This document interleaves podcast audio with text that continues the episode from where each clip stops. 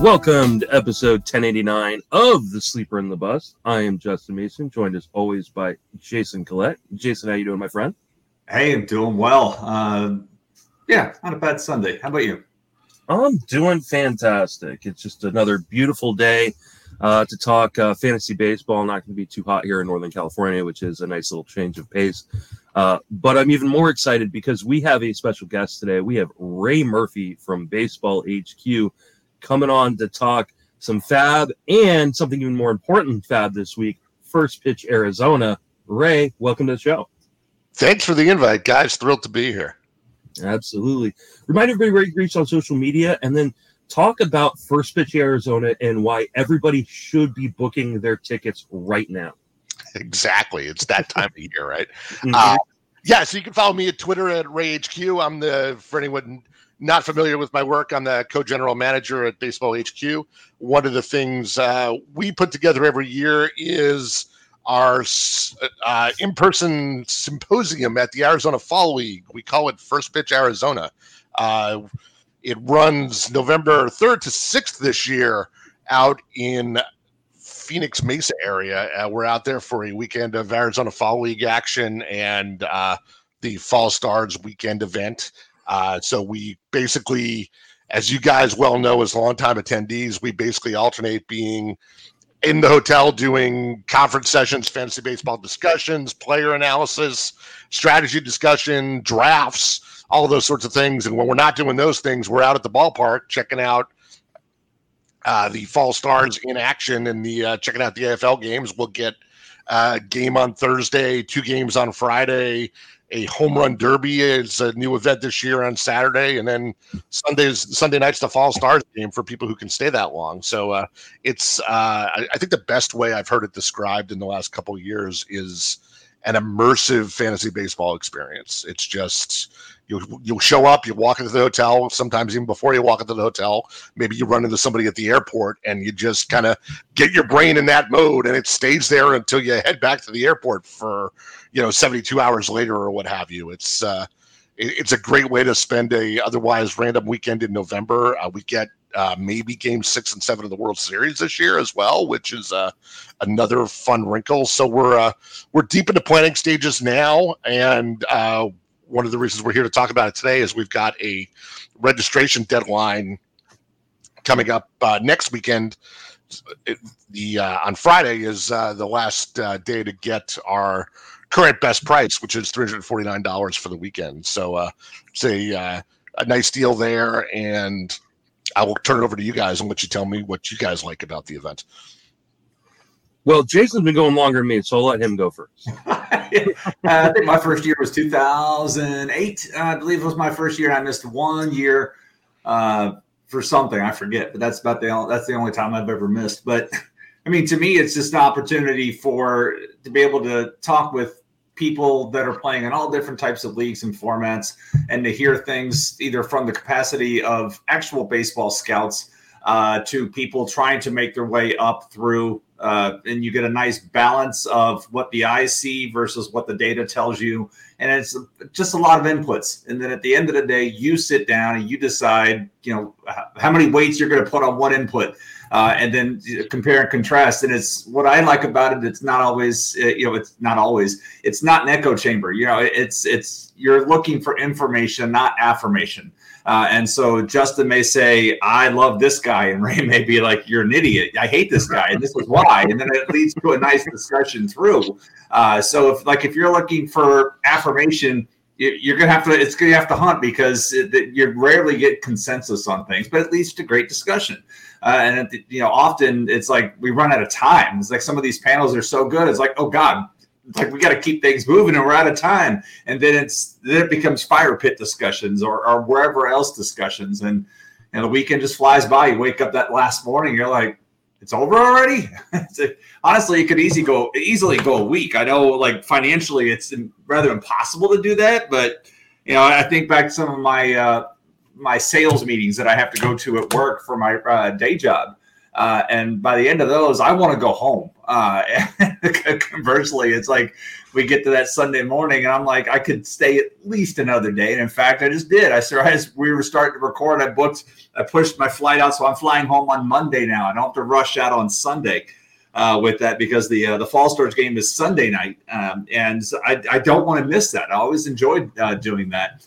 And uh, we have the Home Run Derby on Saturday night, and then the, the All-Star uh, Fall Stars game on, on Sunday night. So I changed my flight to fly home Monday. Uh, and I'll make it work uh, because it's a lot easier than getting home, going West Coast to East Coast, and you know getting getting back so late, you know, like dragging into work the next day. I'm just going to take Monday off now and just travel home Monday. Yeah, I mean, I, I love First Pitch Arizona. I've been going now. This will be my third year. I started going in, in twenty nineteen. Obviously, twenty twenty we didn't get to have one, unfortunately, at least not one in person. Um, so uh, for me, I love the panels. I love the games, but for me, the best part is hanging out with all of the people, right? Even me? It, even you. Uh, less so you than other people. Uh, but, uh, I mean, the things that I learned hanging around the fire pit, talking to uh, Rob Silver and Vlad Sedler and Matt Modica and Todd Zola and, like, all these guys who are just infinitely smarter than me. Um, being able to just sit down and have one-on-one conversations with them, bounce things off of them, um, you know, uh, going, you know, playing poker at night, um, you know, and, uh, you know, going out to dinner with people, talking with people. Like, it's just, it's such a fun and almost like family atmosphere in terms of like, just like getting together with people you may not really know in person, but you get to know in person. Uh, and it's just, it's so invaluable from, um a uh, a fantasy baseball knowledge standpoint that uh, uh I couldn't imagine missing it. Um, I'm I'm missing my my eldest child's first band concert uh, in middle school, so I can go. So sorry, things certain things take priorities. That's high praise.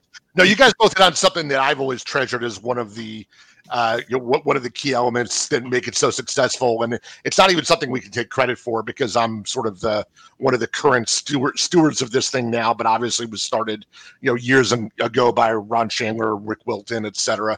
Uh, but it's the The, the spirit of sharing and the idea that we bring in so many different analysts. You know, you guys both rattled off a bunch of names of guys who all write for different sites. Their work is visible in different areas, but everyone's bringing their best here and everyone's sharing their best, right? No one's holding back like, oh, this is my sleeper. I'm not talking about him in November. He's the one I'm looking to cash in on in March. Everyone is putting their cards on the table. And as Jason said, you know, that leads to a better discussion of here's why I like this guy. Here's why you're crazy. And you can't have those kinds of fruitful, in-depth conversations unless everyone sort of agrees to not pull their punches, right?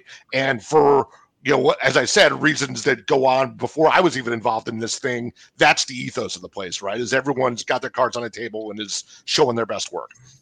And if, if you are interested or you like to kind of see behind the scenes in terms of like how certain player prices in terms of like A D P and auction values get set so early on in a draft season, First Pitch Arizona is one of the reasons. You know, there are multiple drafts, and we had four drafts last year going on uh, at the same time, and uh, and people will kind of plant their flags on players early. We saw the Patrick Sandoval people going crazy, driving up that price. We saw the Aaron Ashby people going crazy, driving up that price. Every year, there's two or three guys that become the talk of the conference, um, and that's where a lot of the, the hype and helium get started on some of these guys. So if you are into early drafting, this is a great place to go because you're going to hear those names before they're all over the airways and all over articles, um, pumping up their prices, you know, by the time you get to February or March. Yeah. Consider it insider, insider trading. So it is. Yeah, for sure. A, a Sunday morning ritual. You were talking about waking up on the last day and being amazed it's over already, Jason. And, you know, the thing that always cracks me up on Sunday morning is everybody running to the draft boards the night before and taking their pictures of them on their phones, right? I'm, mm-hmm. I'm going to snag my picture of this and stare at it for, like, however many hours my flight is on the way home. And that's, as you say, kind of, you know, one of the ways the market gets set. Yep. Yeah, it's it's an absolutely uh, uh, fun time, a blast. You have to go if you can afford to. Um, I know not everybody can. Um, and that's why we, uh, we, you know, continue to kind of talk about what happened, you know, after the fact and stuff. But it's, um, it's just a really, really great place to meet people who are like-minded uh, about baseball and fantasy baseball, learn a lot of information, and have just a really, really great time. The hotel is fantastic uh, that we're staying at. Um, it's right across the street from, from the Mesa Park, uh, or for, is it Sloan Park? Sloan. Sloan Park. So yeah, they so, share a parking lot. That's how close they are. Yeah, I mean, and that's where the the All-Star Game is and the Home Run Derby this year. So, well, last year, unfortunately, there weren't many games there uh, for us to go to at night. So this year, we get to like just walk across the street, go to those games, especially those big events. So uh, it's it's well worth uh, staying at the hotels, being there for the conference. Um, you're you're not going to regret it. I have not met yet a person that said, "Oh, I wish I hadn't gone." I've only met people that say they're going back. Yeah, our return registration rate is very, very strong, and that's why it's people. Uh, you know, people who come. What the hardest part is talking them into it, right, or getting them to make yep. the commitment, clear their schedule. Like Jason said, you know, for, you know, even. even beyond the financial element, flying from East Coast to West Coast for a, you know, for a three, for, for basically a three day weekend requires a lot of jiu-jitsu, especially if you've got kids or anything like that. But all we can say is the people who make the commitment once keep coming back. And that's, uh, that's about the best endorsement we can give. Yeah. The poor planning on my part was uh, a daughter being born on uh, November second. Uh, and so mm-hmm. like every, it's like even this year, it's like looking out, I'm like, that's why I'm not coming out Wednesday night. Because we did that. You know, year one, I already bought everything booked. I had a flight. I left the evening of, or the afternoon of the second. We literally had the birthday party because she was one. I'm like, she's not going to know if I'm here or not.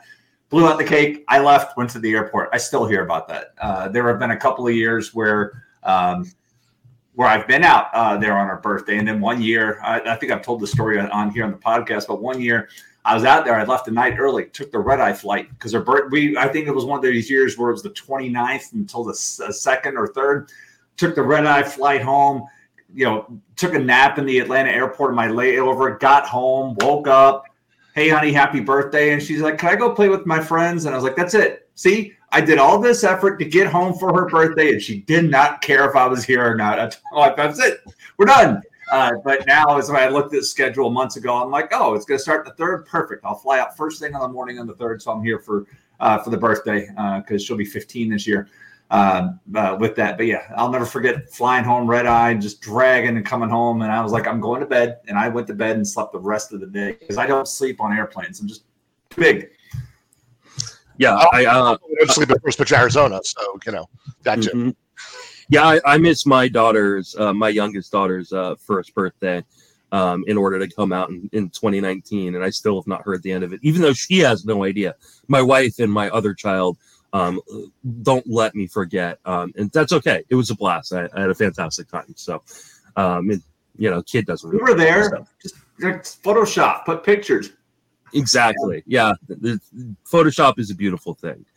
Um, let's uh, let's transition away from First Pitch Arizona uh, and start talking uh, about some news, and then we're going to get into a bunch of fab for the weekend uh, because this is, surprisingly, this late in the season, going to be a pretty active fab week.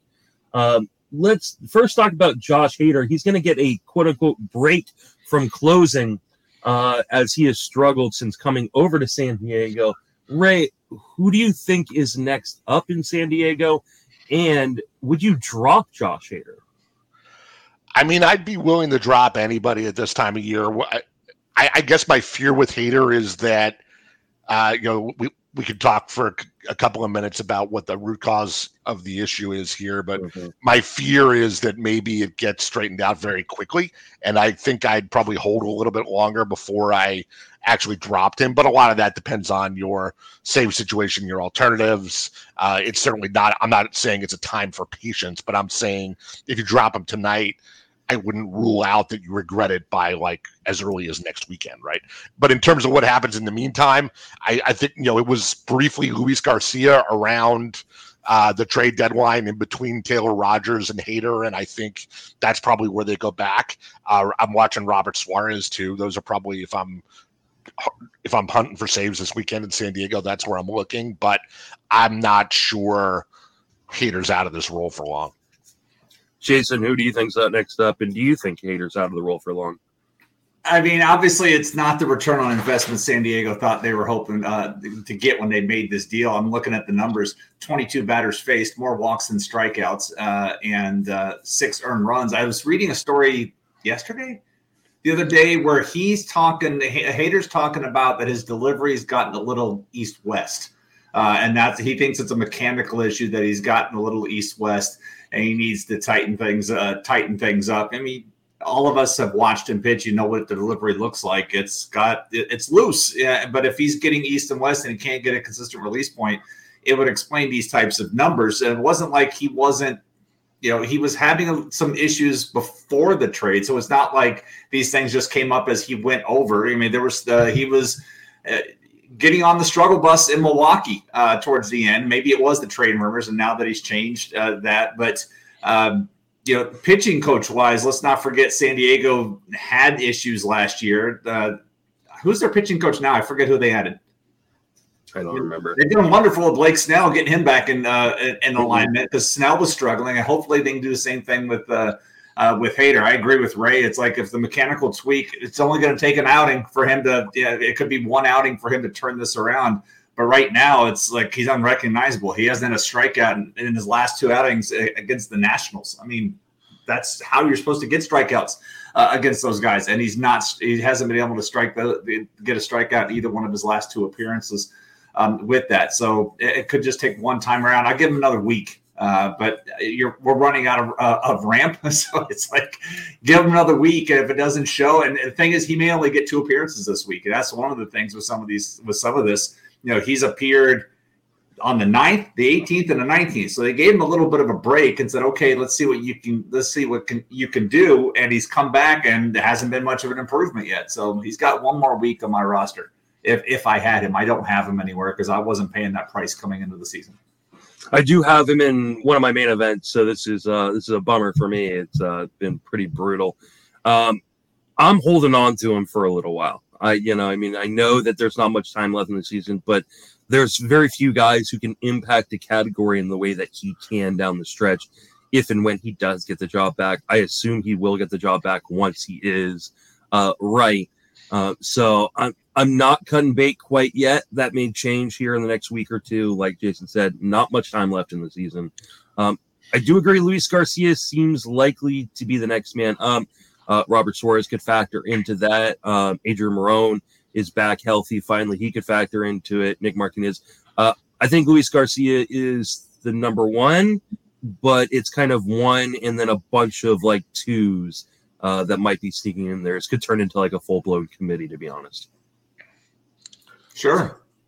If there's enough time for that to play out, right? And then, you know, back mm-hmm. to Hader, just to, you know, some of the other wrinkles um, that make me think that maybe this is fairly short term. You know, one of the things that came up um, somewhere on Twitter the other day was that, uh, you know, he's got a uh, young child who's just a couple of weeks old and coming mm-hmm. off a different, difficult pregnancy. And, you know, there are all, there's the whole, these guys are people and he just moved across the country. And, you know, I don't know whether his wife and kid are with him or not, but, you know, there's some, certainly some stressors going on there. The other thing that I was just nosing around with this morning is I had a trigger in the back of my head that um, thinking about the last time Hader went through a real rough spot, I was going through his game logs, and it was like July of twenty nineteen or August of twenty nineteen where he gave up runs in like five or six consecutive outings. And it turned yeah. out turned out to be a, uh, a tweaked back. And you would think if it was something like that, they would put him on the I L, but maybe that's why they gave him that, that eight or nine day break.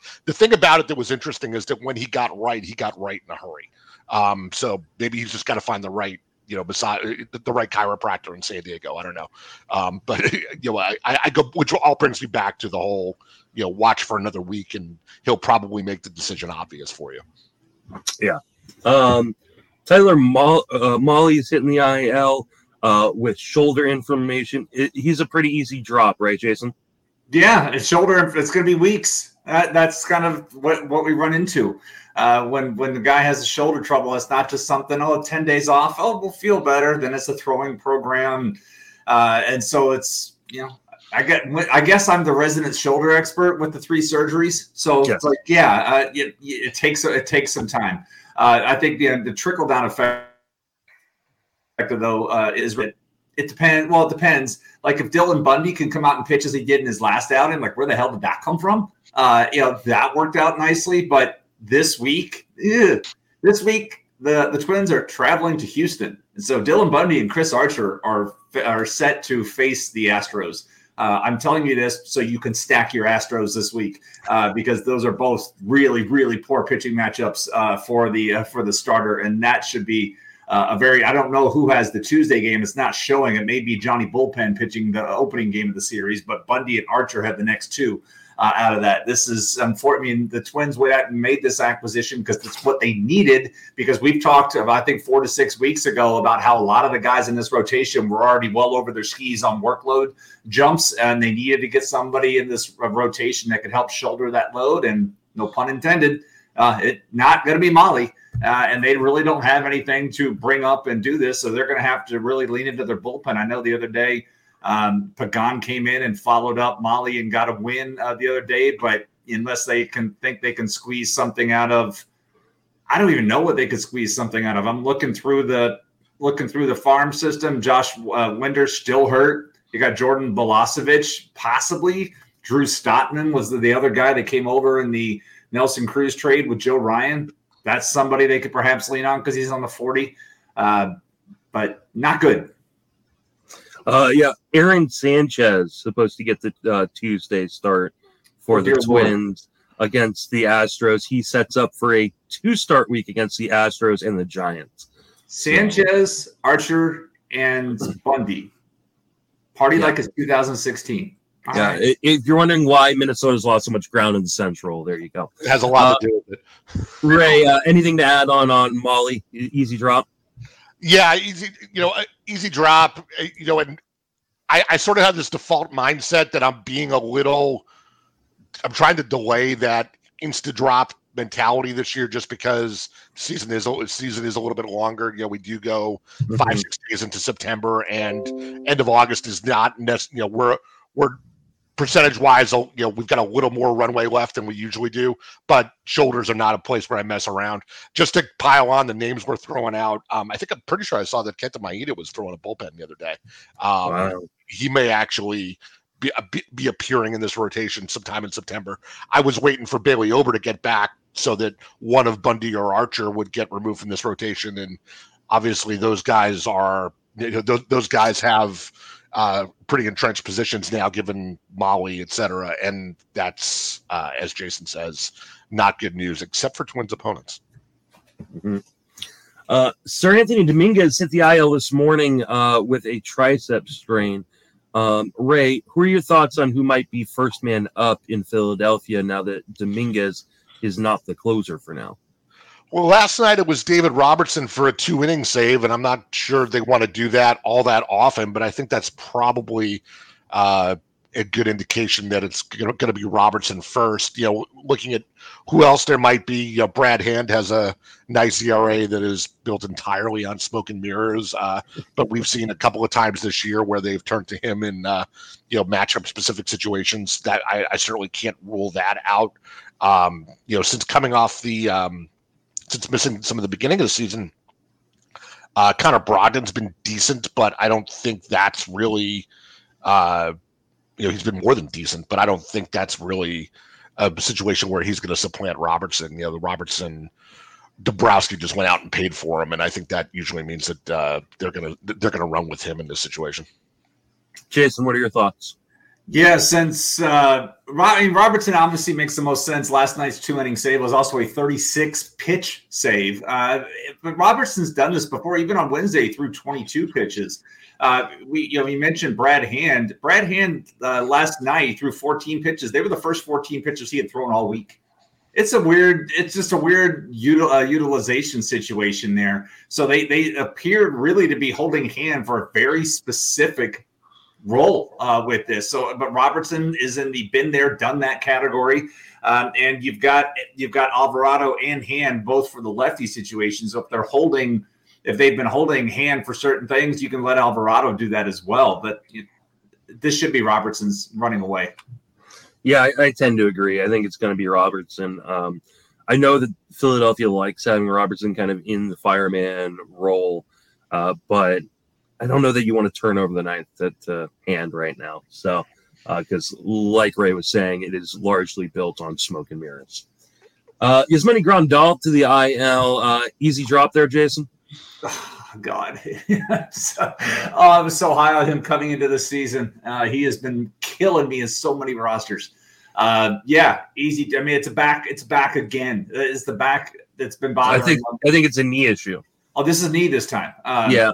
I just he's had a lot of trunk and down uh, trouble this year, and yeah, he's droppable. I mean, even when he has been active, he hasn't been usable. Uh, it's just been it's been a bad situation. As Zebby Zavala has been out playing him. Uh, I think maybe the maybe we should have seen it coming when Grandal was down here in Charlotte on a rather lengthy rehab assignment. I was surprised how long he stayed down here, uh, but I saw him play in a couple of games before his uh, before his uh, latest activation. But I'm dropping him just out of frustration at this point. I'm done. I have him in four different leagues and done. Ray? Yeah, I, nothing to add on the this year outlook. I guess I start to have questions about, you know, to Jason's point about the accumulating injuries on the trunk and down there, whether he's even a catcher long-term anymore. And, you know, obviously, at least for another year, he retains the eligibility for our purposes. So that's good. But I do wonder whether we're going to have to see some kind of adjustment in how he is deployed to, you know, get any value out of him. And, you know, by the way, you know, Simeon Zavala is a pretty decent do no harm catcher for your, uh, you know, and out and out he's going to be getting regular at bats. You could do worse than that in your uh, in your C two for the next six weeks. Yep. Yeah. Yeah, I'm wondering, I'm wondering what the White Sox are going to do next year because I, I mean, I think they would like to move Andrew Vaughn uh, to first base full time uh, and uh, and kind of hide Eloy at uh, at D H uh, with Jose Abreu. I believe his contract being up at the end of the year, um, but they still have another year on Grandal, and I mean, I don't know if he can continue to be behind the plate at the you know the levels that he's been so. Uh, it'll be interesting to see what they do in the offseason. Hopefully, uh, getting rid of Tony La Russa is at the top of the list. I was going to say, there's a lot of work to be done there. yeah. Uh, let's uh, let's move into some fab work. Uh, there's going to be a pretty active fab session uh, tonight in uh, you know in all fantasy baseball leagues. You got to start off with Brett Baty, who uh, not only came up and hit a home run in his first at bat, it was on the first pitch of the at bat. Uh, he's going to be a hot commodity at the hot corner. Ray, what are your thoughts on Brett Baty as a fab pickup? Well, while not trying to overinterpret what he's done in his first five games, it is kind of interesting. It jumps out. Obviously, the home run got a uh, got a lot of attention. But and the other good news is he's not striking out much. He's only struck out three times in doing quick math here. It looks like seventeen at bats. Uh, but he's also only hit four balls in the air, which seems like a bit of a problem. He's he, he's killing worms all over the place with the uh, with the ground balls. And again, not to overinterpret the what we're seeing as he makes his adjustment here, but I, I mentioned all of this because uh, looking at our playing time projection on Baseball H Q, we've got him at fifty-five percent of the playing time at third base, which I haven't talked to Phil Hertz, our uh, N L East analyst here, but that that to me amounts to a giant shrug. I don't know. Right, Escobar's out until probably mid-September with an oblique, so Baty's got some running room there. But is Baty going to be able to hold off Escobar when he comes back? It's going to depend on whether he hits, and that brings me back to the very early reward, the very early returns here. And I think the question of how quickly he adjusts is going to be what determines the answer. Jason, what are your thoughts on Baty? Uh, I'm pissed. Because I went to Tuesday here in Charlotte. Uh, Syracuse has been in town all week. So Tuesday, I'm going to the game. I'm gonna, Brett Baty's going to hit leadoff. Francisco Alvarez is going to hit second. I'm like, all right, get to the park. It's posted. And then I'm walking to the park. Hey, he's been promoted. No. I wanted to see him play in person.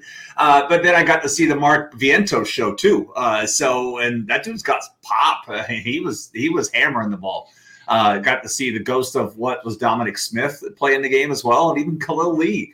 Uh, it was they put a hurting on the on the uh, Charlotte Knights pitching staff uh, with that. But I agree with everything uh, that Ray has said about uh, Baty. I mean, he's it, the good news. He's been in the lineup every single day. He's he's hitting eighth, and he's uh, elevating the baseball. But it was a great first, you know, great first pitch moment. His family was there to see it, and that was awesome. Uh, love those types of things. Uh, with that, but you know, it was. I'm just a little bitter that I didn't get to see him play in person because I was looking forward to that Tuesday night when I said, "Oh, Syracuse! Ooh, look who's in this lineup! I'm going!" And he gets called up. Yeah, I, I tend to agree with you guys as well. I mean, you have to look too, kind of like what he did in the minor leagues. He had a fifty-six ground ball percentage this year at triple A. So it's the guy who tends to hit more on the ground. He's got a ton of power. I mean, it's legit seventy grade power in the bat, but he's got to learn to elevate it a little bit. That being said, Eduardo Escobar has been atrocious this year. Um, I mean, he's just been really, really bad. I can't imagine there's really a reason for the Mets, who are competing uh, for really good seeding in the playoffs right now, uh, that they need to put Eduardo Escobar. They're trying back. to keep it. They're trying to keep Atlanta at bay. Mm-hmm. It's not working out well. Every time I turn around, it's like like yesterday they split the doubleheader, and then Mets the, the uh, Atlanta came back and uh, and won last night in extras. Yeah. And it's important because you want to win that division, so that way you get that first round bye. You don't have to play in the wild card games. Um, so they could trade Escobar. I mean, don't forget they have a guaranteed Escobar's got guaranteed money next year, and then a club option. Yeah, but after that. They don't care about the guaranteed money as much now that they've got the super super rich owner. They've no, no, maybe they can move it, yeah. uh, or they he's an expensive bat option, uh, a bench yeah. option. Like they, they just don't. I don't think they care as much about the money type situations that they uh, like they used to. Um, but I, I think if if Baty hits, he's gonna continue to play. Like I just don't see why they would go back to a player in Escobar who's clearly struggling uh, all season long. And uh, I think really has been affected kind of by the deadened ball this year. I think he went from you know wall uh, scraping kind of power um, to uh, doubles power. Uh, just so, enough, and not enough. Exactly. So uh, Mike Soroka is working his way back. Speaking of the Braves, uh, coming back after just really struggling to get back from these Achilles injuries. Jason, any interest in picking up Mike Soroka as kind of a stash play? Uh, not really. I, not not really. I, I never really. I never liked the guy much before he was hurt. I never really bought into uh, the skill set. I mean, I know he had that one full season, but I recall bold predictions like running away from him. I don't like the foundation of this. And he gets hurt in what is this third outing of that season. Um, then he got hurt with it again. I just, I never, I've never been impressed watching the stuff, uh, but I know he's had the results. So I, no, not, not somebody that I'm actively hoping to get this weekend. What about you, Ray? Any interest in Mike Soroka? You know, I took a look. We're only projecting him for twelve innings this year, which is going to be, what, a token two or three September starts. Um, I, if they accelerated his timeline, I might get more interested, but lacking evidence of that. And given what we were just saying about how the Braves are trying to reel in the Mets, and I'm not sure that they're going to run him out there until they're they're confident he's one of their five best guys to be in that rotation. So if he's a mid-September guy, this is still a couple of weeks too early for me. He's got yeah. a rehab assignment today. He's got another start today with Gwinnett. So keep an eye on the news to see what happens today uh, for him. I mean, obviously there's room in the ro- there's room in the rotation. We've talked about how Strider, they've got to, you know, he's already pitched a lot compared to last year. Uh, Odorizzi has already, we've already seen the, the Odorizzi tax happen where he stayed in the games too long, has gotten beat up. Uh, and so even if they could piggyback and say, Jake, go get first fifteen to eighteen, okay, and then Soroka come in and finish that, sure. Try to do something along, but they they need another arm that can uh, that can work multiple innings, because right now they've just been throwing out some of these other relievers, and you know they've got they've got a nice deep bullpen. Uh, with all this, uh, but they need another arm that can give them some bulk. Even, it, I mean, that's the weird thing for them is they're they're still trying to chase the division. So it's like it, it'd be different if they were in like in the West and one of these divisions where you have ten plus games out at this point. you can kind of manage, you know, what your postseason role is going to be uh, at this point. Like if I'm the Padres, give you know, you're trying to just manage what your po- postseason is going to look like. But Atlanta's got a very good shot uh, at winning that division, and so they need somebody to help offset some of that load. They're getting it from uh, Fried and Wright. Uh, Morton looked fantastic in his last outing, um, but I still have my concerns about them running Strider out there at the volume that he's been using. And Odorizzi, he is what he is, and everybody knows it. Uh, and he needs somebody that can come in and pitch the rest of his game. I am. I'm watching it very closely. I'll be interested to see what he does today uh, in terms of his rehab start uh, at triple A. In his first rehab start, he went four innings. He struck out eight. That is not the Mike Soroka we know. Now, it wasn't high A, so there's obviously caveats. But what I said about him when Paul and I talked about him, I think last week or maybe earlier this week, um, is that a guy like Soroka who doesn't get a ton of strikeouts to begin with needs volume to make him valuable over the course of time. We don't have enough time left for him to volume his way to be valuable. If he can, if he's striking people out at an interest, you know, at a high clip right now in the minor leagues. Um, he might become a little bit more interesting, especially if he's going deeper into games than we kind of expected. I mean, four innings in his first uh, rehab start uh, is you know, more impressive than I would have expected. I would have expected him to go one or two, maybe even three innings max. So um, kind of monitor what's going on. I don't know that I would want to pick him up this week, obviously. I think he's going to get at least another uh, rehab start or two after this one. So Uh, I would expect at the earliest that maybe he's there early September, but it's probably more mid-September. Uh, Franmil Reyes is starting to get going a little bit uh, now in Chicago after being traded at the at, – or sorry, not traded. He was D F A'd and then traded uh, by uh, by the uh, Cleveland Guardians.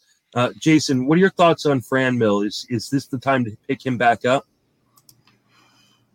Uh, he's certainly getting the consistent playing time with stuff. I have not seen him play, so I can't tell you if he's if he's not doing his own version of worm killing uh, the baseball as he's known to do uh, with stuff. But he certainly has been getting the playing time with the Cubs uh, and making the most of it. So ride the heater and see what happens. I don't know what else to say about it, but as, like I said, at least he's getting the playing time. He is putting the ball in play. He has. I mean, we've talked about one of the bonuses of the Cleveland lineup is they make the most contact in baseball. Uh, and so they put the, the pressure on the defense to make those plays, uh, you know, with guys like Kwan and and uh, Andres Jimenez, uh, Ahmed Rosario, and obviously Jose Ramirez. But they are putting the uh, they put the ball in play. And and for and for Reyes, that was one of the things that was always frustrating with him. It's like, oh, wow, you know, you had Cleveland, you have all these guys on base, and you just couldn't do enough with that. And so then he goes to Chicago, who's kind of like the antithesis of that, who strikes out a bunch, doesn't put a bunch of guys on base, and then Reyes is driving those guys in. So it's like, I know he's been driving you nuts all year, but I kind of feel like you gotta you kind of ride the heater and see, and but have a quick trigger on it. What about you, Ray? Yeah, I agree with ride the heater, and I. I'm usually pretty favorable toward the Indians and uh, Guardians, excuse me, I'm still doing that, about how they how they handle their resources and the, the, the financial constraints they have, et cetera. But they're, th- this seemed rash when they gave up on them. And maybe this is one of those places where the guy needed a new voice. Looking at the batted ball profile that Jason was alluding to, the, the thing that jumps out at me is, you know, forty-two at-bats in August with – The uh, with the Cubs now, his line drive rate is up to twenty-two percent, which is the thing that was the most aggravating about him in Cleveland is that it was he was either hitting fly balls or hitting grounders, but his his his line drive rate was sitting around you know fifteen percent the last couple of years, and now it's up to twenty-two. The sample size is tiny, but maybe indication that new hitting coach, new instruction, new philosophy, like Jason says, um, there's a there's a voice in his ear now that is getting things straightened out and really. Given time of year, et cetera, that's all I need to ride the heater. Yeah, I completely agree. I mean, this is obvious, obviously a small sample, and he's running with like a four seventeen BABIP since coming to uh, Chicago. Um, and so I, I do think things will even out a little bit. But, I mean, these are the kind of waves you get from a guy like Franmil. You know, you're going to get these ups and downs, and you have to just kind of be able to ride the wave. Uh, I think right now you got to ride the wave while he's hot. And so I think he is. Kind of on, near the top of uh, the pecking order in terms of fab pickups for the week. It was um, only a couple of years ago at this time that it was Aristides Aquino, who doesn't have all that different a profile, who yep. you know mashed fifteen home runs in August or whatever it was. That's what you're trolling for, right? Absolutely, I, especially if you need power right now. Yeah, here, here's a funny stat with, with Reyes. In all of his time with Cleveland this year, five barrels, five, mm-hmm. eighteen hard hit balls. In his little time with uh, Chicago, four barrels, fourteen hit balls. So he's almost done as much in this two weeks than he did in four months with Cleveland. If I'm doing yeah. this right now, my math's no, your, your oh, math hold is on. No, no, your math's correct. No, I, it, the filter. I clicked the wrong filter. Let's do a little different. All right, twenty. Never mind. Just forget that. I'm an idiot. I had May. So whatever. He's done more. Oh. He's done more in two weeks than he has in the first five weeks of the season already. There so um, that's what it was. I just looked over. I'm like, oh, never mind. It's a bad date. I knew he'd do right. that. that. Even those numbers didn't sound right reading them out. Carry on. Let's uh, let's carry on to Shea Langeliers, who uh, got the call uh, and is now playing in uh, in Oakland. Ray, uh, is he kind of a must pickup in deep, like two catcher leagues? I mean, on this team, sure he has to be, right? I mean, it's been I'm, it, for all the jokes about what the A's are running out there. I sort of think the bottom of the barrel is every time I open their box score, and it's been, you know, a couple of times a week that you actually find Stephen Vogt DHing. It's like, what are we doing here, right? Yeah. Um, so I mean, at the very least, this should close the door on that. Um, you know, we're gonna. I would assume what's going to happen is we're going to get a little more Sean Murphy DHing. He shouldn't be taken out of this lineup. But Langeliers is, you know, in addition to, uh, you know, as a refresher, top one hundred prospect, came over in from Atlanta in the Matt Olson deal, but he's also a top shelf defensive catcher. The bat yep. seems like it came along this year, but I believe what's going to happen is they're going to let him catch because he's the, you know, classic toolsy defensive catcher, and they'll they'll let Murphy D H a little bit, catch a couple times a week, and for sure, given the team, you've got to assume that this is an audition for Langeliers to show that he's ready to handle this job next year and Murphy gets traded in the offseason. But that's uh, that's a bit of a wait and see, but I assume that's what's going on here. Jason, what are your thoughts on Langeliers? I don't recall the runner he threw out this weekend. It was either Friday or Saturday. He made a peg. I saw it on Twitter.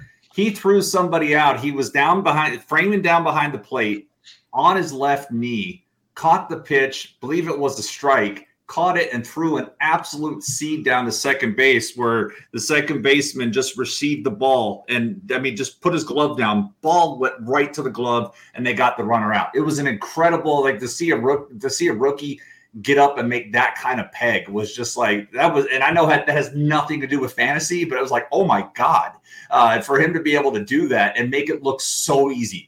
Uh, you know, but that's the kind of thing that keeps you in the lineup. That, you know, he's going to, you know, the, the hitting could go anywhere uh, uh, with it, but that kind of defense is what's going to keep him in the lineup uh, doing that. It's what, you know, honestly, it's what had Bethancourt in the lineup as long as he was there because uh, he was showing the ability on, on defense as well um, with that and uh, and making hard contact. But honestly, what the what I've seen of him, I know he had a home run um, earlier this week as well. But that defensive throw just really stood out because you don't see that kind of defense from from kids anymore. Uh, you know, even even Rutschman, as well as he's hitting, I haven't seen watching uh, eight, ten Orioles games, have not seen that kind of wow moment from him. But just the one highlight that I saw of Langeliers, uh, that kind of throw, it's he should get as much time as he wants in the lineup and behind the plate and let the bat work its way out. As you said, I mean, Stephen Vogt shouldn't be taking any playing time from him. Yeah, uh, Langeliers is in the lineup today uh, as the as the starting catcher. Uh, he had uh, been in his four games so far. He's been the D H three times and the catcher once. So a little interesting, uh, interesting to see that he's been DHing a little bit more. But that'll probably uh, even itself out. I think that's a really good sign because it means he's going to play full time even when he's not catching. Right, he's still in the lineup uh, as the D H. Um, if you're kind of, you know, rotating through the, the league's worst catchers with your C two position, I don't think you can do any worse than going for a guy like Langeliers, who's going to play every day, um, has shown a little bit of offensive spark uh, in the minor leagues. Uh, so, uh, and like uh, Ray mentioned, uh, is a premium defensive catching uh, prospect. So uh, I think he will be able to cement himself into that uh, Oakland lineup as bad as it looks. Um, let's uh, let's talk about Eduardo Rodriguez. Uh, he's coming back uh, after going on the restricted list uh, for personal reasons.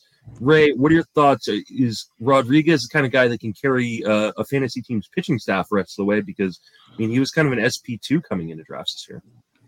Yeah, he was going in what, I'm recalling his A D P off the top of my head, but somewhere in the like around ten, twelve range, something like that, and in the in the fifteen-teamers. And, you know, when you compare him to some of the other pitchers that we've been talking about picking up the last few weeks or that you might be bidding on tonight, you know, a couple of points in his favor. One is he wasn't actually physically hurt, right? Um, you know, he's he's had some downtime for the last six, eight weeks, whatever it's been, but it's not an injury rehab situation. The only thing he's been doing on his minor league rehab is, you know, st- strengthening his arm and ramping up his workload. And I guess kind of predictably, given that he's not coming off an injury, the rehab's gone really well, uh, you know, with two walks and seventeen strikeouts across three minor league outings. His last outing, triple A, six innings, one walk, eleven strikeouts. So I don't think there are any questions about whether he's ready. I don't think there are any questions about that they're going to have, you know, he's going to come back and compare to like a Soroka or something like that, where he's going to come back and throw three innings in this start, four innings in this start. He's dropping back in this rotation to be the front man that he was supposed to be when they signed him this past offseason. And for six or seven weeks, I don't see any reason why he can't do that. Yeah, he was pick one twelve in main events uh, this uh, this draft season, so a pretty high pick. Jason, is he kind of the top of the pickups if uh, um, if you're looking for a pitcher this week and he's available in your leagues? He's available in something like seventy percent of E S P N leagues right now. Wow, I um, I grabbed him. I thought I grabbed him. Uh, I know I drafted him. I have him in two different leagues. I'm looking now. Uh, so I have him in a in the A F L Speakers League. That's where I drafted him. And then I have him uh, in my uh, draft champion. So I took him in two different D C leagues uh, with him. So I um, he's pitching today. Uh, he's making his first start for Detroit uh, shortly after this, or maybe right when this is published. So we'll find out rather quickly uh, what's going to happen with him. But I put him on my lineup this week. Uh, For you know, get immediate returns. I want to max out, as Ray said. You know, he's not coming back from any type of injury. He went seventy-three pitches um, into seventy-two pitches in his last outing. The only thing I see is that like his average fastball was sitting at ninety-one, which is about where he was uh, previously. So it's like he appears to be in whatever form he's going to be in. Uh, and I, you know, if you're if you're looking for volume, this is volume. This is your best chance at volume. Unless you want to continue to try to stream guys in and out. But this is a guy that you should be able to get now. Um, and then two weeks from now, get a nice uh, two-start uh, two-start week out of him as well. So he should have, you know, six, seven starts here down the stretch. Yeah, I mean, it's not often you're able to pick up a guy who was a top one hundred fifty pick off the waiver wire at this point in the season, unless they've just been truly awful the entire the entire season. So uh, I, I think he he – probably vaults to the top of the list, especially if you need um, a starting pitcher right now. Um, moving right along, we have uh, uh, Aaron Civale, who's been pitching very well uh, since returning. Um, Jason, is Civale a guy you would target this week in found? Uh, yeah, I, I liked I liked what I've seen from him. Cleveland's playing well. Uh, they're the one team in that division that's playing well. Everybody else seems to be uh, taking a step forward and a step back at the same time uh, every time they're trying to do something. Um, and so, yes, I would give Cleveland a chance looking at the division schedule. I wish I had more information about what the rest of their schedule looks like moving forward. Uh, the last outing was against Detroit, and you know, six innings, ten strikeouts. That's honestly kind of the baseline of what you should expect to get when you're facing Detroit. Uh, so, but even the time before that, he struggled against Detroit. That's why it was nice to see him bounce back from that and have a nice outing. So, you know, he's got, and he had a good outing against Kansas City. So, but that's what you're supposed to do against those types of teams is when you, when you have the bad teams, you're supposed to take advantage of that. And for the most part, he has been able to. Uh, with that. And so given the rest of the way, uh, how most teams have a division heavy schedule, uh, I would be happy um, having um, Civale with me. Ray, what about you? Where are you at on Civale? Yeah, the schedule point is is the key one here. I think this is the Civale is the kind of guy who you want to roster when the context is good, or you want to deploy him, or at least if you have that flexibility when the context is good. Obviously, two starts against the Tigers was as, about as good as it gets. Uh, looking at our, um, we have a individual start matchup scoring system at Baseball H Q, and looking at his start today against uh, the White Sox, he rates pretty well with the uh, w- with his rating. But then uh, for his next start. Uh, projected to be next uh, later in the week against the Mariners. It's yeah. uh, it, it's very much more replacement level, and I think that's what Savali kind of is. He's replacement level and better than that when the matchup pushes him there, not when he pushes himself there. Yeah, he's going to have back-to-back against the Mariners, uh, assuming he's going to be the Saturday starter on the twenty-seventh. Mm-hmm. That's going to give him another outing uh, against uh, at home against Seattle, uh, and then gives him a game against Minnesota, another one against Minnesota, another one against the White Sox, one against Tampa Bay, and then Kansas City to close out the season. So that's what the rest of the schedule looks like. No more Tigers, unfortunately. Yeah. But you get you get, get some Royal starts. Uh, actually, I think he's going to get the last last start of their next Royal series, not the Minnesota one. So uh, if it lines up correctly. Uh, so two two more starts against Seattle, two more starts against uh, the Royals uh, mixed in there rest of the way. Like, I'm I'm okay with those matchups. Those aren't bad matchups, and um, you know we've seen him get some uh, decent strikeout numbers in some of these games. I, I think you can do better, especially if you're in a deeper league. Obviously, ten twelve, he probably doesn't make um, a lot of sense to like go overboard on him. But in fifteen league, team leagues right now, the waiver wire is pitiful. So if he's out there, he's definitely a guy. Um, I'm I'm making a priority to go out and get. I right mean, now. since since returning from in, since the end of May, he's only won one game of his eight starts, but he has a two ninety-seven E R A and a and a one oh nine WHIP. Yeah, well, just decisions haven't been there for him. But again, Cleveland's getting hot; they're doing their thing, starting to win some of these games, and so perhaps that could come through for him. This is kind of the Savali we were hoping we were going to get when he looked like he was starting to break out uh, a couple of years ago. So um, I, I think this is probably close to premium Savali, or at least what, what we can get from him. Yeah, he's got um, some salt and pepper mixed in. I mean, he's got three in those games, three starts against the Tigers, the White Sox, the Royals, the, the Yankees before they started hitting like the Royals, uh, and, and Boston and Minnesota. So he's had a balanced for the most part uh schedule. Uh, he he mm-hmm. faced the Yankees back when they were hitting. Um, you know, if so if like if the Yankees and the Royals played a game right now, would either team score? No. Wow, it's been real. I mean, the, the Royals went thirty something innings without a run, and the one run was a solo homer by Mike Massey.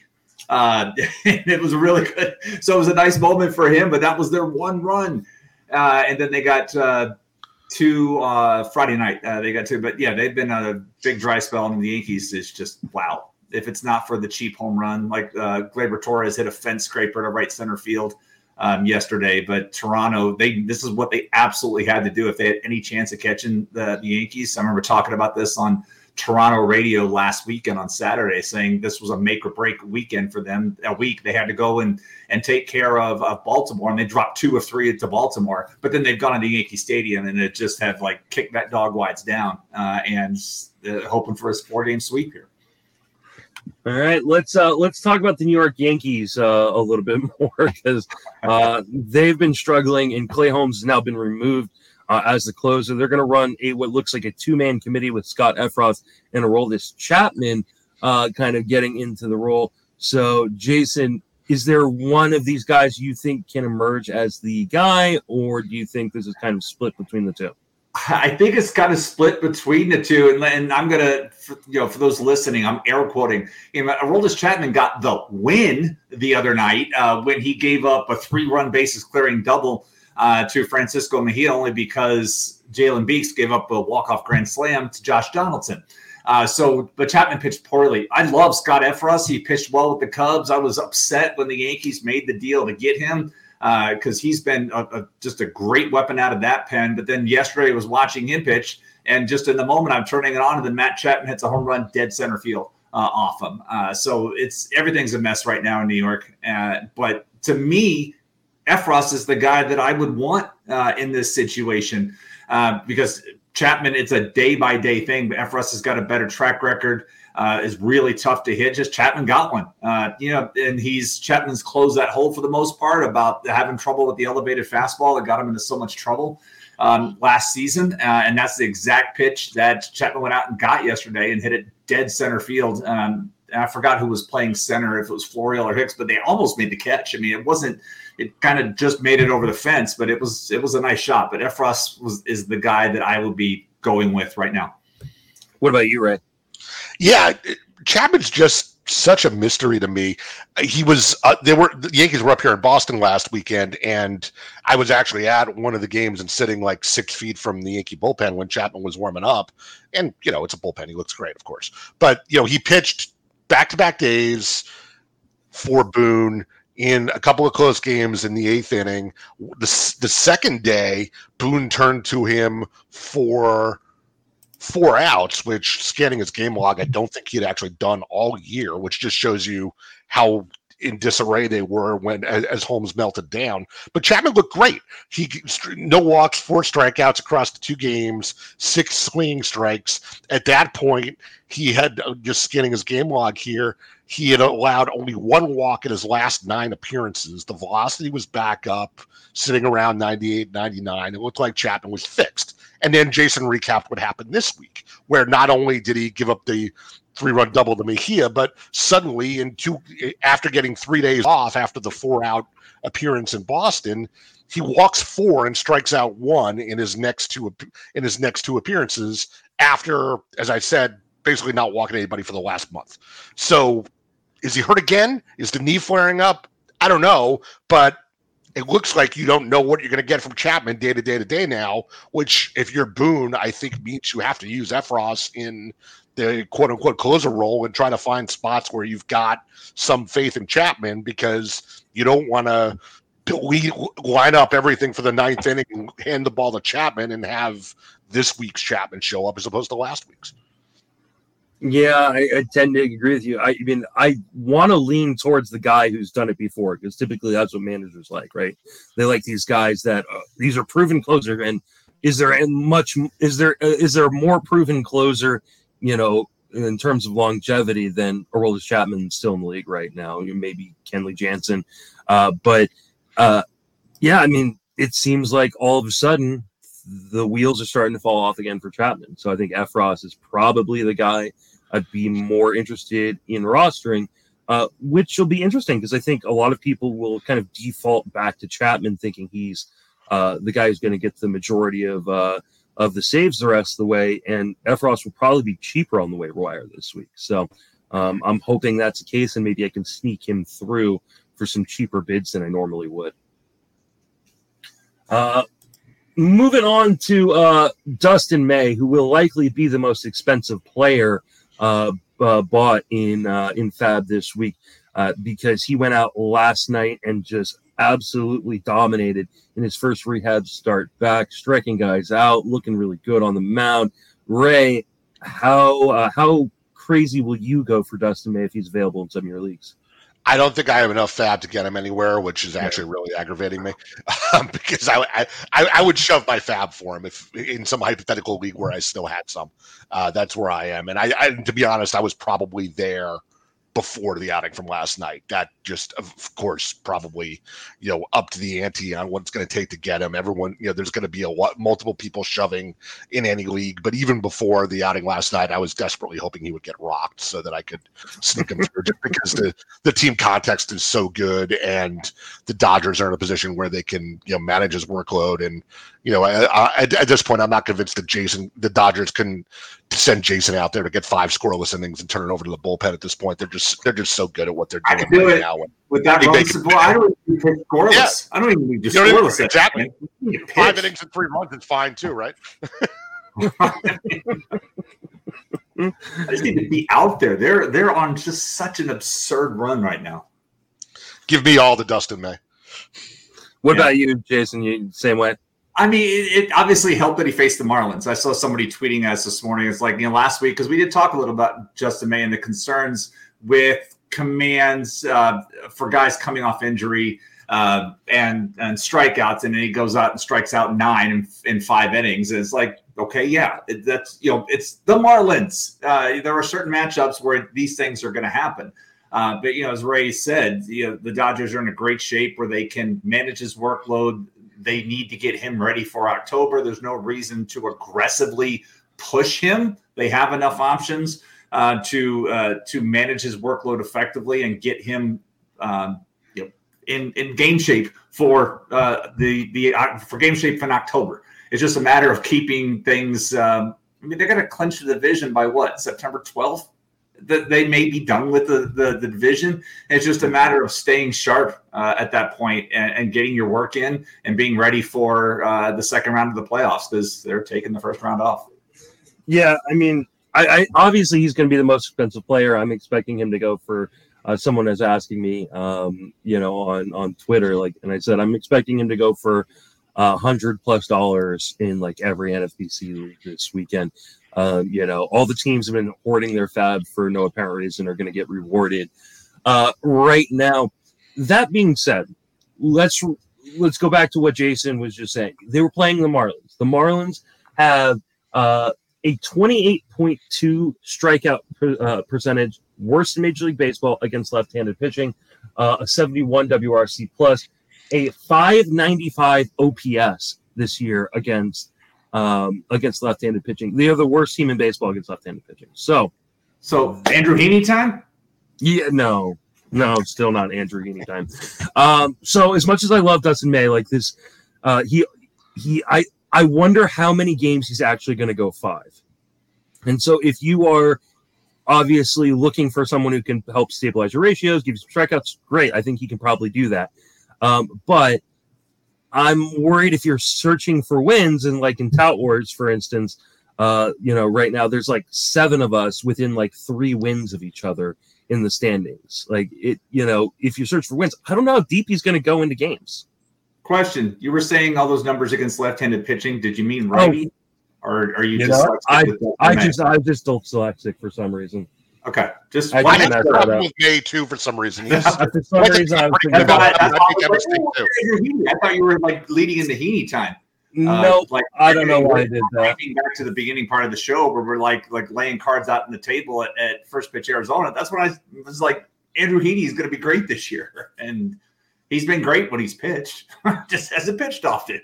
I retract. I retract everything I just said about him because the Marlins are actually halfway decent against Ray. All right, so, so I've had my moment. Justin's had yeah. his moment. Ray, you're. It's I'm, I'm you. saving up for a Whopper. Don't there worry. we go. Well, maybe maybe the Whopper comes with Manny Margot. All right, no, sorry. Yeah, yeah. Manny Margot is the next on our guy. Uh, Manuel Margot. He's gotten uh, back from the I L. A guy who could potentially be very impactful um, against uh, or for for teams. Looking for stolen bases with uh, not hurting you in the other categories. He's got a little bit of pop and can hit for average. Ray, would you be aggressive on Manny Margot? I want Jason to tell me if he's actually healthy. I mean, I think the good news is that we know the Rays value the center field defense. Kiermaier's out. They borrowed, you know, they shoved Jose Siri in there for a while to try to band-aid that, but they clearly want Margot back. They want him to stabilize that center field defense. Hopefully they get Franco back soon too, but they're, You know, they're, they're going to play him for the defense, but in terms of your question of whether he could be impactful on the bases, Justin, you know, he's coming off a couple of lower body body injuries. So, you know, can he actually run? I don't know, Jason. Yeah, when I saw him play yesterday, he's moving at full speed. Uh, okay. So I saw him uh, on a ground out. They did have him D H yesterday. He played right field in the first game uh, of the when he on Saturday. I take that back.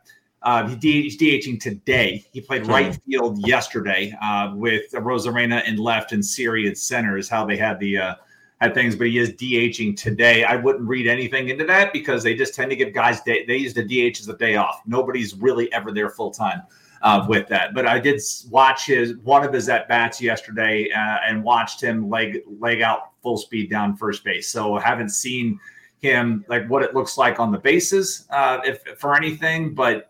Let's, as I often vent, this team sucks in base running. It is leading the league in outs on bases.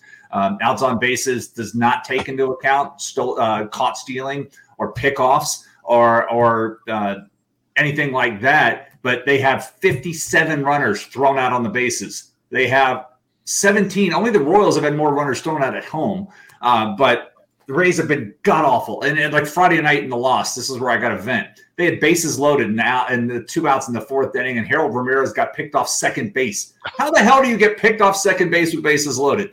Uh, then Roman Quinn was the man for man in the tenth inning and decided he was going to try to steal third base with one out. Sal Perez threw an absolute seed down to Bobby Witt Junior Out, next at bat, fly out, game over. So it's like they just do stupid stuff like this. Yesterday, Randy Arozarena got thrown out at home uh, trying to uh, score. So it's our third, rather.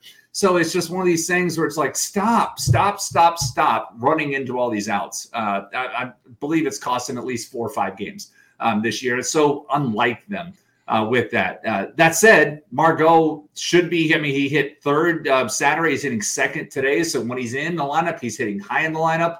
Um, and he's done a really good job of hitting the ball to all fields and getting on base uh, and taking the advantage of the run. When that injury happened, I thought he was out for the season. So uh, I, I wouldn't like to see a stolen base chance. And if it's not Perez behind the plate today, uh, which it probably is, Um, unless it's Melendez catching. Uh, but even Melendez has showed a really good arm, too. He's thrown out two runners from left field in this series uh, already uh, with that. So let's see what, what Margot can – I'll be sold once I see Margot attempt a stolen base uh, because I do have him in a couple of leagues, and I and I need the steals uh, from him. Been hurting since he's uh, he's been out hurting. Uh, but uh, just watching him run down the line, I saw him move full speed. Yeah, I picked him up in a bunch of leagues last week. Um, with the hope that he'd be back this week and I can uh, profit off some stolen bases. Uh, I mean, who knows what you're going to get from him in the stolen base department coming off of the injury. Uh, but that being said, like the upside, I think, is is worth the gamble. I mean, this is a guy who could potentially steal five, ten bases the rest of the way if given the opportunity. Uh, the rest of that outfield situation in Tampa Bay isn't uh, super exciting, so I think he'll get the opportunities uh, to play. So I'm ta- I'm taking a gamble, but I think it's a gamble worth taking on my boy, Manny Margot.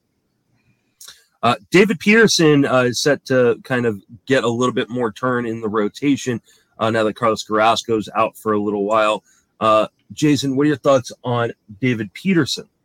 Uh, I will take him and let him uh, and let it ride. Peterson's pitched. I've found that he's pitched well. Uh, the Mets are trying not to give up uh, the lead. Just, I don't know if it's a matter of the Mets playing poorly as much as the Braves are just playing that well. Uh, and that's what, that's what shortened things. Uh, you know, they're going through, and this week, you know, this week will be a fun series because we've got the, the Bronx, we've got the Subway Series, and DeGrom and Scherzer are both facing the Yankees. I mean, they're going to bust. And if we say all this, it's like, and this is what's probably going to bust the Yankees out of this massive slump that they're in, right? They're going to They get these two aces, and they're going to beat them both up uh, because that's how baseball is. That's how it works, and, and we know it's going to happen. Or we could see like two massive and just really bury the Yankees um, after that. So it's like, I know their fans are dreading that series, and you look at the matchups like, oh, this could be great.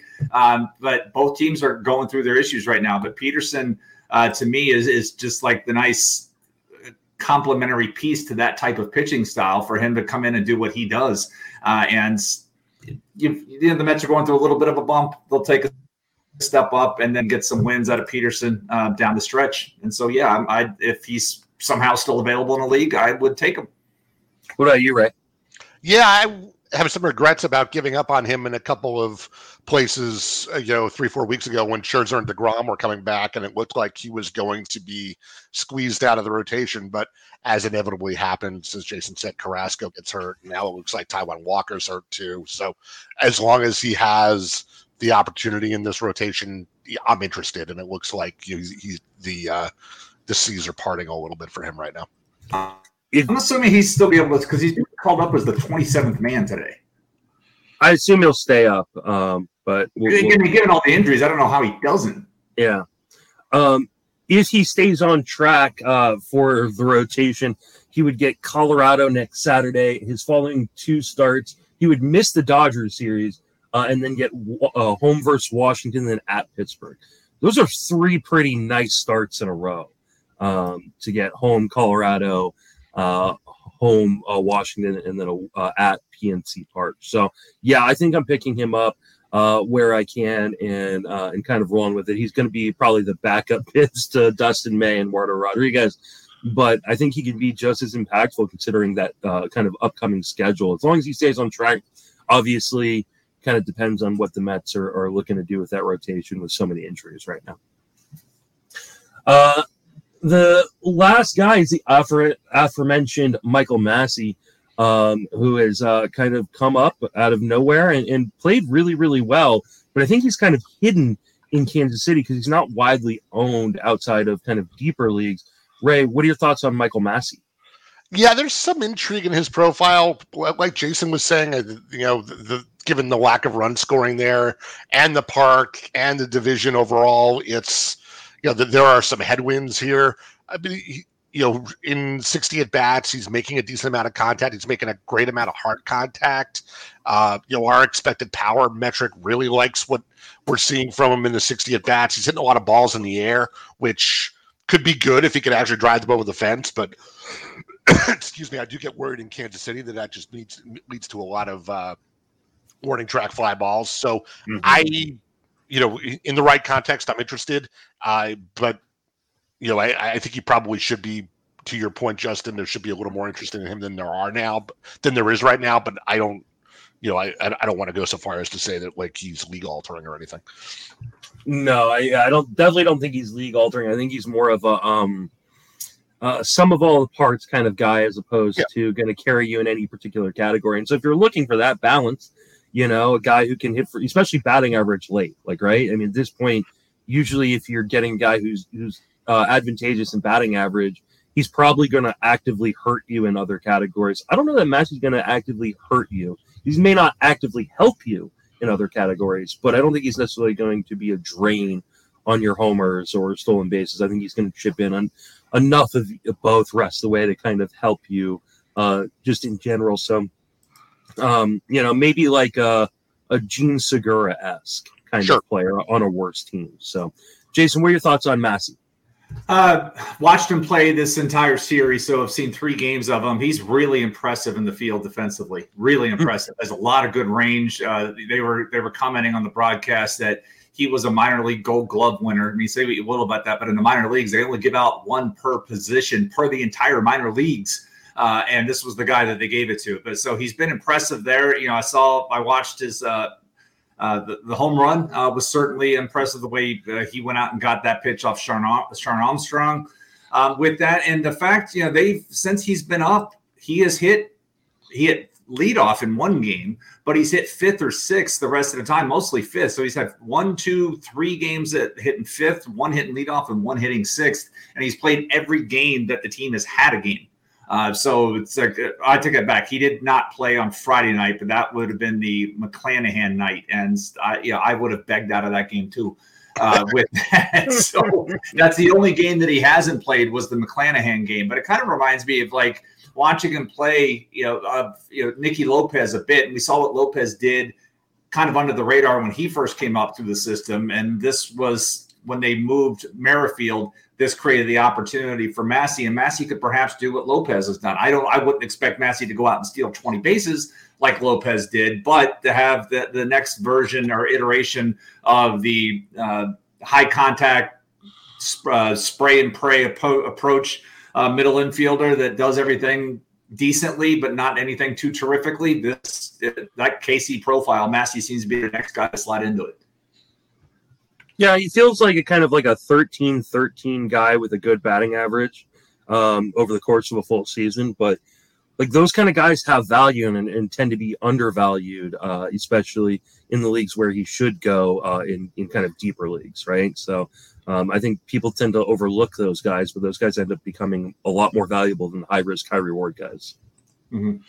Yeah, my my only caution there is back to the K C thing. The difference between him and yeah. Segura is your runs and R B Is and K C are not accumulating with that thirteen thirteen the way they do mm-hmm. in Philadelphia, right? Absolutely. Much yeah. uh, much better park, much better uh, team context in Philly. Um, so, poor man. He's, he's diet Gene Segura. So.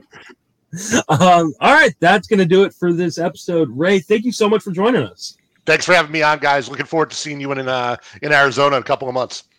Yeah, absolutely. Remind, remind everybody where you can reach again, and then yeah, plug plug First Pitch Arizona. Anything else else you guys got going on at Baseball H Q?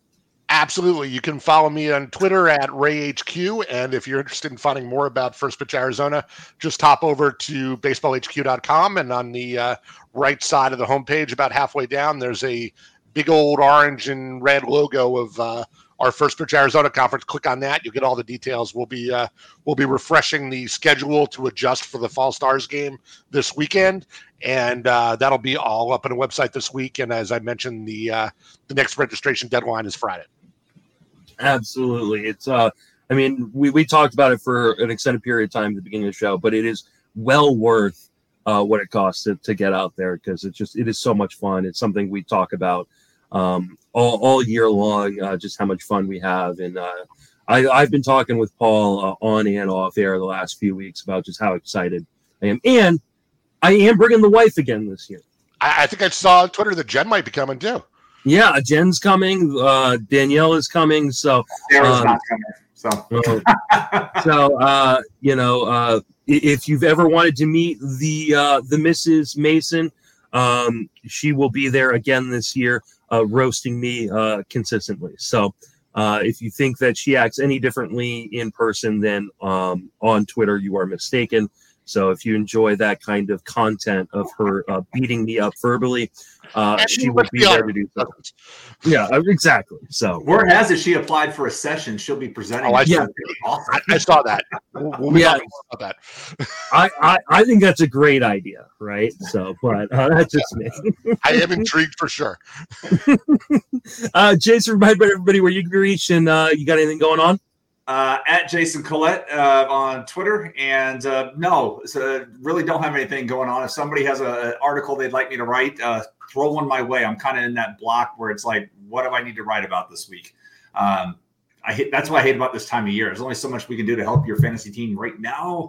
Uh, so, but I don't, it's too early to jump into next year. And I really don't want to get into the end of year review stuff just yet. September, different story. Uh, but I'm trying to look for something uh, to write about today and tomorrow. So if you're listening to this today, you think of something, shoot me a D M. Uh, you can reach me on Twitter at Justin Mason, F W F B, uh, right daily over at Fangraphs. Uh, on, of course, this podcast, uh, the T G F B I podcast, and the Friends Fantasy Benefits podcast. Uh, a lot of fun things going to be coming up in the off season, which we'll get to as we get closer uh, to the off season. So stay tuned. Keep uh, uh, listening every week. Uh, Paul and I are going to uh, definitely sit down, game plan some really cool things uh, for the off season and for coming into twenty twenty-three. I'm already in my first draft of twenty twenty-three. I'm building a monster team right now. Uh, in my three sport league, uh, definitely went a little, probably too baseball heavy, but I just, I can't help myself. So, uh, I'm gonna football slow draft. Uh, I, I yeah. started, I'm actually dipped my toe in the football slow draft season. So I, I, I am, uh, we have two keepers. So I, I love my keepers. Go Bills. You know, I, I got Josh Allen and Gabe Davis, uh, and, and as, as fourth and eleventh round picks. So yeah, uh, is great. Uh, and then I, Went out and uh, well, how'd I open Travis Kelce? Because it's a point and a half per reception for tight ends. So I was like, the first five picks were running backs. I'm like, I'm gonna go Kelce and, and go that route because George Kittle was so nice for me last year in that capacity as a third round pick. But yeah, I started football draft and I have one more and I'll be done with that. I don't do any high stakes football because it is very, very much casual for me. yeah, uh, don't worry. For those of you who hate football talk, we don't talk a lot of football on this show. Yes. Um, just because Jason and I are both Washington Commanders fans and Paul's a Detroit Lions fan. So, yeah, so our season's um, over in week two. Yeah, yeah. So it's usually we, we get excited week one and then by week two we completely ignore it again. So uh, that will wrap us up for this episode. Uh, for Ray, Jason, myself, thank you for listening. Have a fantastic baseball season.